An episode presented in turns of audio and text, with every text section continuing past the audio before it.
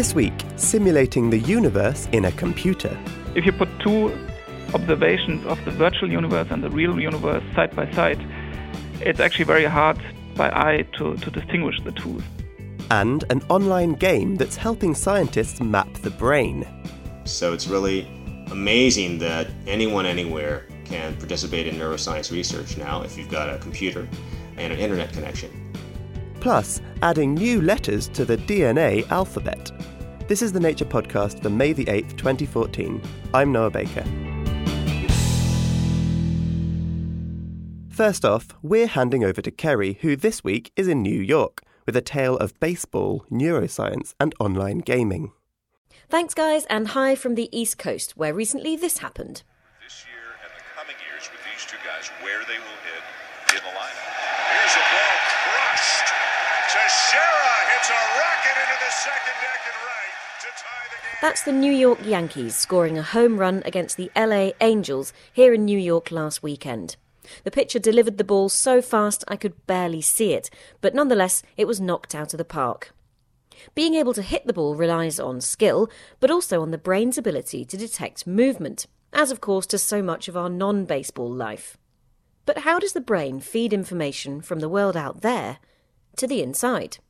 It's a classic problem in visual neuroscience, and a complicated one. We don't have a very good map even of the retina of the eye, let alone the brain's entire visual circuit. Luckily, a group of intrepid cartographers have been busy making such a map, and it helps resolve a decades long conundrum about how we see things move. It's the work of Princeton neuroscientist Sebastian Seung and about a 100,000 other people. We'll talk about the team in just a moment. First off, I asked Sebastian about the big challenges in seeing more clearly how vision works. So if you got a machine, um, you need a parts list for that machine to even begin to understand how it works. Just having the parts list itself was pretty difficult. Uh, and it's been known since 1964 that neurons in the retina they respond selectively to motion in particular directions. So you can record from a neuron, pass the stimulus in one direction, um, the neuron goes pop, pop, pop, pop, pop, generates a lot of action potentials or spikes. You pass the stimulus in the other direction, and the neuron's silent. So that phenomenon is called direction selectivity. Um, we've known about it for a long time, but it's been difficult to explain how that comes about in the retina. So you need to work out the parts list, and then you need to work out when the system starts to care what direction things move across the visual field. Right. So we focused our attention on the starburst amacrine cell, which was previously shown to be direction selective, or more specifically, its dendrites, its branches. And each of those dendrites is uh, responding to motion at that location and in a particular direction. So here we are in the retina with our friends, the starburst cells, starburst amacrine cells, and they're receiving inputs from other cells in the retina and delivering that information further on into the system, into the brain. How did you further examine the, the cell circuits um, that they're part of? Well, um, the discovery was to trace the wiring diagram all the way from the input cells, those are called the photoreceptors, to the ganglion cells, which are the output cells of the retina. Surprisingly, these pathways remain largely uncharted. Even inside a relatively simple system like the retina, um, we don't know these pathways. Uh, and so part of the new discovery is exactly what are the pathways that information takes through this motion detection circuit. And you weren't alone in this quest, right, to draw the wiring diagram of the retina. This is the mouse retina we're talking about. What did you actually do in order to, to trace this map? The most difficult part of uh, the process was to reconstruct starburst amacrine cells in 3D um, based on the images that we had. And to do this, we enlisted volunteers. We created a, a website and an online game, which is kind of like a 3D coloring book. Um, and each of the pages of this coloring book are images of a mouse retina. And the players of this game, um, by coloring in regions inside this coloring book, they actually trace out um, the branches of starburst amacrine cells. So far, EyeWire has registered over 120,000 players um, from more than 100 countries. So it's really amazing that anyone anywhere can participate in neuroscience research now if you've got a computer and an internet connection. Now, the starburst amacrine cells are the most challenging uh, of the cells that we're reconstructing because their branches are really thin, and the power to reconstruct these neurons was unlocked only for eye wires who passed a really challenging test of accuracy. So these are in the elite group. 2,183 of them contributed, uh, and they're listed as the co authors in the supplementary information. And once the EyeWirers and your team had constructed this circuit, what did it tell you that neuroscientists didn't already know about how the retina helps us perceive motion? Well, we found evidence for what's called a time delay neural network. That's the idea that we have um, neurons that are connected together, um, but if a neuron has two inputs, one of which is delayed in time, one of which is slower than the other, it's possible for it to detect a sequence. So this time delay mechanism, people had always theorized about it, but this is the first evidence for it in the uh, mammalian retina. So if I see someone appear on my left and then they gradually move across to the center of my visual field, neurons are responding first when they arrive and then responding to the difference between where they were and where they got to as soon as they get to the middle. And could this new discovery be useful to people who are trying to design robots, for example, that can see better? That's a great question. I don't think that the mechanism we found here would be so fascinating to somebody who builds robots or who does um, artificial intelligence. This is, as I said, the time delay neural network idea is an old one. But as we learn more about this retinal circuitry, I'm sure we'll start to find more complicated things which make motion detection more robust neuroscientist Sebastian Seung at Princeton. And the team need your help. Go to EyeWire.org to help them out on their next voyage of discovery. Back to you guys. Thanks, Kerry. And she'll be back later on with news of cowpats and bedbugs in the research highlights. But first, how do you model the universe? Questions like this require big brains, both human and computer. Many scientists have tried, but creating an accurate simulation, one that describes both the universe's massive scale and its diversity, has proved a difficult nut to crack. Now, Mark Vogelsberger and his team from the Massachusetts Institute of Technology have had a breakthrough, and their model could help us test the laws of physics. Lizzie Gibney caught up with Mark to find out more. So, why do we try to model the universe in this way? The evolution uh, a short time after the Big Bang is is rather complicated of the universe. The first million years in the universe, so the universe is very simple in, in terms of its content and its structure. It's, it's very linear in some sense. But after that time, the structure formation, so the, the growth of galaxies and uh, structures that we see in the universe, is highly nonlinear, and this problem requires uh, very sophisticated computer simulations. And how successful have simulations been so far? We have a pretty good understanding of the initial conditions of the universe, and we think that we also know the main ingredients of the universe. So in principle, we should be able to create a, a virtual or a mock universe. But over the last decades, there were many problems in um, the formation of galaxies. A big problem was, for example, the formation of galaxies which just look like our Milky Way galaxy, so a spiral galaxy. So many models and many simulations have actually failed to produce these galaxies. Only, only over the last years, people have understood the, the relevant physics that's required to really form these galaxies. Producing these models are, are far from easy. What have you done that's different to the previous attempts? So, one difference is that um, we have taken, so to speak, all the physics that we think is important uh, for galaxy formation and combined it in one larger model, essentially. So, the, the physics model that we have is very complete and it's also, um, so to speak, numerically well posed, which means that it has a very clear structure how it put onto the computer and into the numerical simulation. The second difference is that the size of our simulation is significantly larger than what was done before. We simulate a very large fraction of the universe, so it's actually a cubic region which has a side length of about 350 million light years. And within that cube, we have a very high numerical resolution. And the third point is that we use a new numerical scheme actually to solve the equations. And I think these three points, this combination of these three points, actually leads to a virtual universe that we have produced on the supercomputer, which looks pretty much like ours, so much better than, than previous attempts.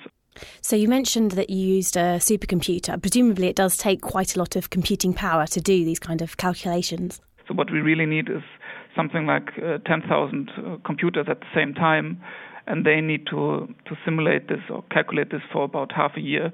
Which means if you try to do this on an ordinary desktop computer um, or state-of-the-art desktop computer, this would take something like 5,000 years to, to calculate. You ran this massive simulation, and how did it turn out? How much did it look like the universe that we actually do see when we look through our telescopes? if you imagine you have a virtual telescope in the simulation and you observe the sky in the simulation with this virtual telescope and you compare these to, to real observations, like with the Hubble Space Telescope, for example, you actually get images of the galaxy distribution and the, the galaxy morphologies, so the structure of the galaxies and also the colors of galaxies, which just look like our universe. So if you put two observations of the virtual universe and the real universe side by side, it's actually very hard by eye to, to distinguish the two. Fantastic. It sounds like a really impressive simulation. And I know also that it looks very beautiful because you've made some, some videos of it. But presumably that's not the only reason why we've done it. What else, what can we actually learn from the model that you've made? Simply given the fact that we have this model, uh, which is all based on the laws of physics that we know today, and on top of that, um, also um, the matter components of the universe that we that we believe are there, like um, dark matter, for example. And given the fact that if you take all this combined with the initial conditions of the universe that we observe, that this can produce a universe which just looks like ours tells you that our model, also the composition of the universe in terms of dark matter and dark energy and ordinary matter, is actually correct.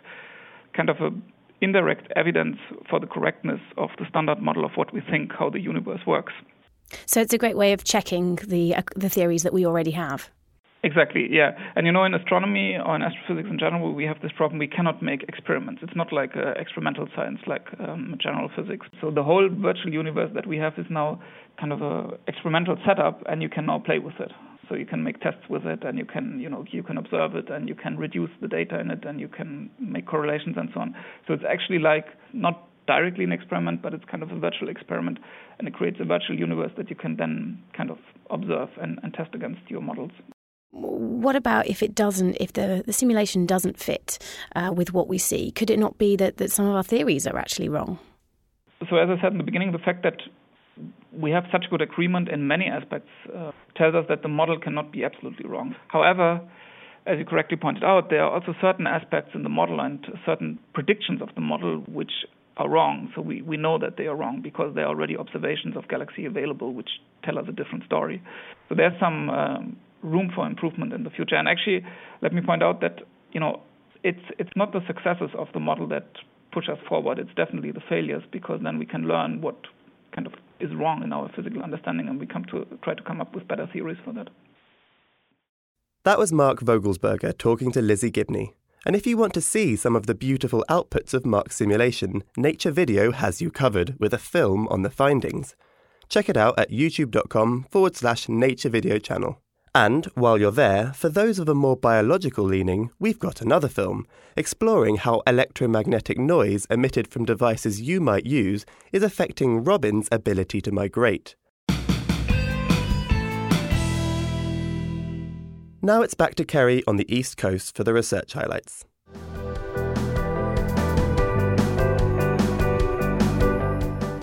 Manure, often spread on farmland as fertiliser, could also be spreading genes for antibiotic resistance.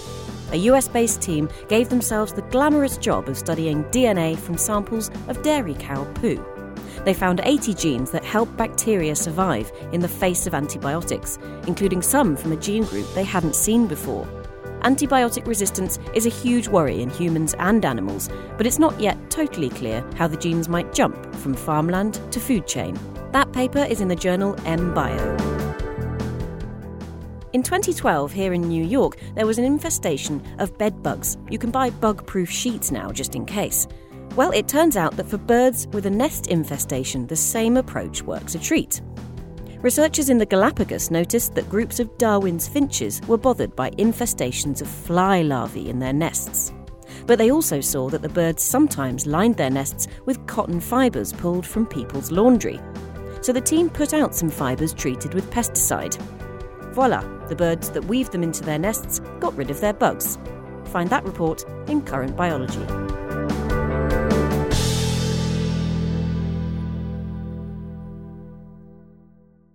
Soon I'll be talking to David Ray with a rundown of the news, but before that, life's alphabet has gained another pair of letters.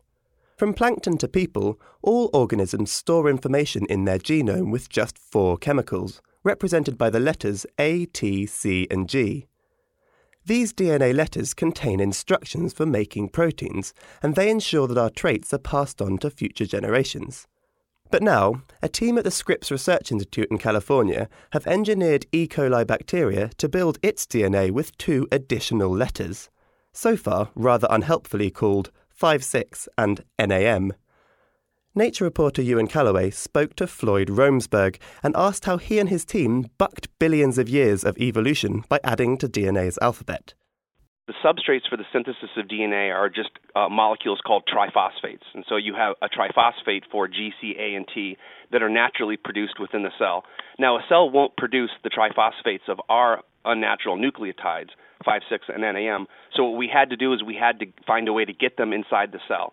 So what we did was we found a protein from an, uh, uh, other organisms that, when expressed in bacteria, recognize the triphosphates of our nucleotides when we add them to the media and facilitate their import into the bacteria. So once we did that, once we had them inside the cell, the absolutely normal replication machinery of E. coli that replicates DNA containing GCA and T recognized our unnatural nucleotides perfectly fine and replicated the base pair with high efficiency and fidelity. So we actually didn't have to do any manipulation of the cell to get them to take the unnatural base pair once we had it inside the cell. So you're saying they they've got genes now with not just four DNA letters, but, but six? That's right. That's quite impressive, actually. I, I'm just sitting back and thinking about it. Do these extra letters do anything yet? They don't do anything yet, but that's the most exciting part. So what we've done is we've gotten bacterial cells to store the increased information. So now we're working on retrieving it. The normal steps of information retrieval is you take DNA, transcribe it into RNA, and then you translate the RNA into protein. And so what we're examining right now is the transcription of DNA containing our unnatural base pair into RNA containing the unnatural base pair. And what we'll look at next is translation of the RNA containing the unnatural base pair into proteins containing unnatural amino acids. And adding these foreign base pairs, essentially making, I don't know, this is a poor analogy, but a, a bilingual organism. I mean, do, do the alphabets work together? In, in terms of working together, one of the biggest challenges over the past 15 years of optimizing these unnatural base pairs in my lab was getting them to function within DNA without perturbing the function of DNA. So, what we knew from the beginning we wanted to do was be able to simply expand the number of letters that DNA uses to store information without perturbing its ability to handle all the information that it already has. So, what we wanted to do is we didn't want to destroy the natural system, we wanted to expand its ability to store information. So, calling it a bilingual cell maybe isn't that awful in a metaphor, is it? Well, I mean, it's kind of like if you read a book that was written with four letters. You're not going to be able to tell many interesting stories that way. And if you're simply given more letters, you can invent new words, you can find new ways to use those words, and you can probably tell more interesting stories. Is there any limit to the number of, of foreign letters that be, that can be integrated into DNA, and to extend your metaphor, uh, the number of different stories that can be told? Everyone's very familiar with a normal base pair between GC and AT, and the hydrogen bonds, the way those two base, the way that nucleotides within a base pair interact. And I think there was kind of the preconception that those hydrogen bonds were essential for a base pair. And there's only so many ways that you can arrange those hydrogen bonds, so it just didn't look like there were many ways that you could get different base pairs what my group did was we we used a force that's completely outside of that used by natural DNA. What, what, what that sort of shows is that there's nothing special about hydrogen bonds within DNA. You, you just have to replace them with a strong and selective force. So there are other forces that one could envision using and maybe designing other unnatural base pairs. But I would also emphasize that right now, having simply one additional unnatural base pair allows for the encoding of proteins containing more unnatural amino acids than we could ever possibly use could we or would we ever want to make a life form that, that totally dispensed with conventional nucleotides? Want or be able to are sort of two different things. Um, I, I don't particularly want to. so a lot of times, a lot of people say, "Oh, you'll make an organism completely out of your unnatural DNA." That's utterly impossible, and that that's just not going to happen because there are too many things that recognize DNA and that manipulate it in a cell. It's too integrated into every facet of a cell's life. But what we've done now is we've now created an organism that's not fully unnatural, but it is semi synthetic and it does have unnatural synthetic components that allow you to include more information in DNA than's possible with natural systems. That was Floyd Romesberg speaking to Ewan Callaway. Finally, this week, news editor David Ray joins me in the studio. And first, a worrying report about antibiotic resistance. Yeah, exactly. I know. I mean, uh, this is a, a, report came out last week by the WHO, and it was a sort of map to show uh, some of the countries the levels of antimicrobial resistance in them. And obviously, I think as most people, listeners will certainly be aware in the West, it's a big issue when we go into hospital. There's a concern that we may become infected with something that can't be treated by antibiotics. But I think more starkly, what the WHO report says is this is a bigger concern in countries which have far less control over their medicines and are using them far more than we are. Uh, in, in, particular, you might look at sort of countries, uh, developing countries uh, like Nigeria and also the BRIC countries, famously Brazil, Russia, India, and China. So, bigger problems in the developing world. What kind of problems could we be facing? Well, I mean, at the moment, we know, in some of the, the studies sort of uh, come out coincidentally at the same time as the, the WHO report have shown that in Nigeria, for example, 95% of Staphylococcus aureus infections cannot be treated with methicillin, which is one of the big sort of fallback medicines to, to treat that kind of infection.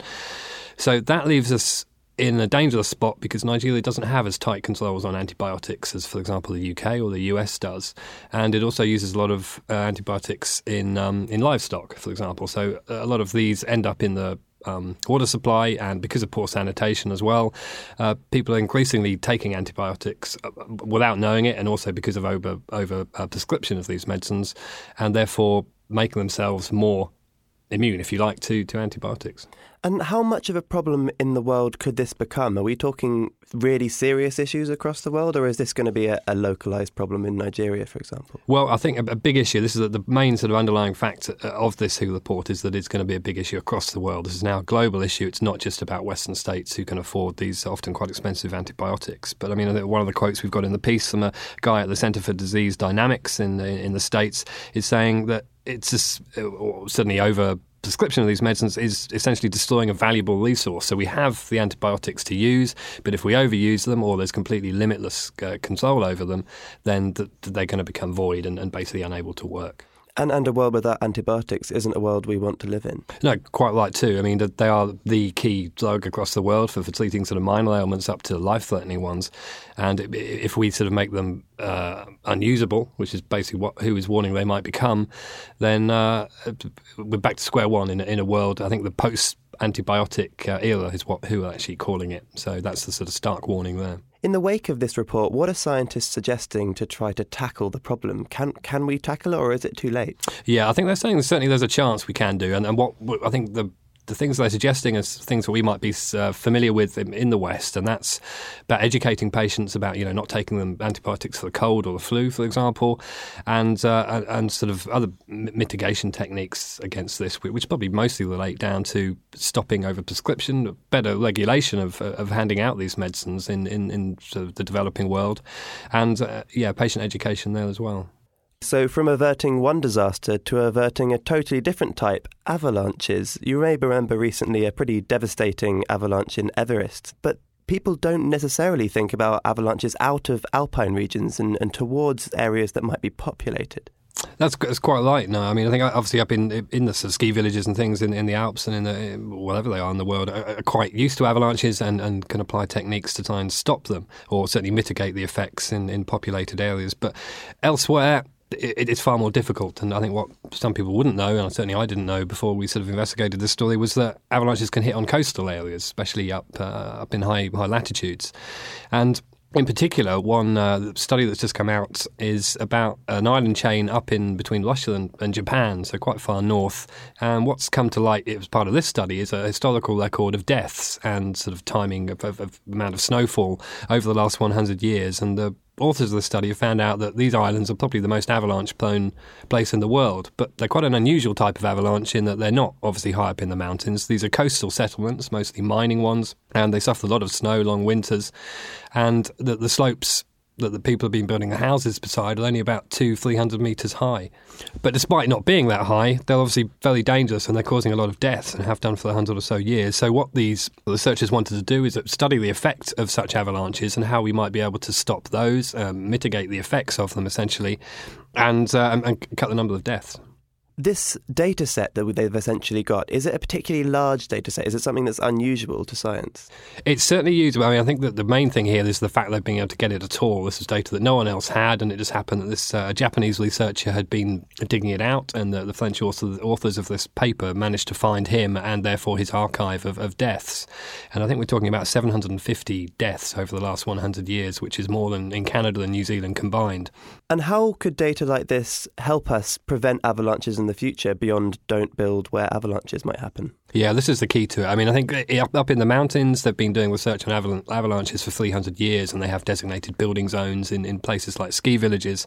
But in places like this, which is sort of loosely colonized and often the building quality is a lot worse because they're quite remote, so we're talking wooden houses as opposed to sort of brick built ones.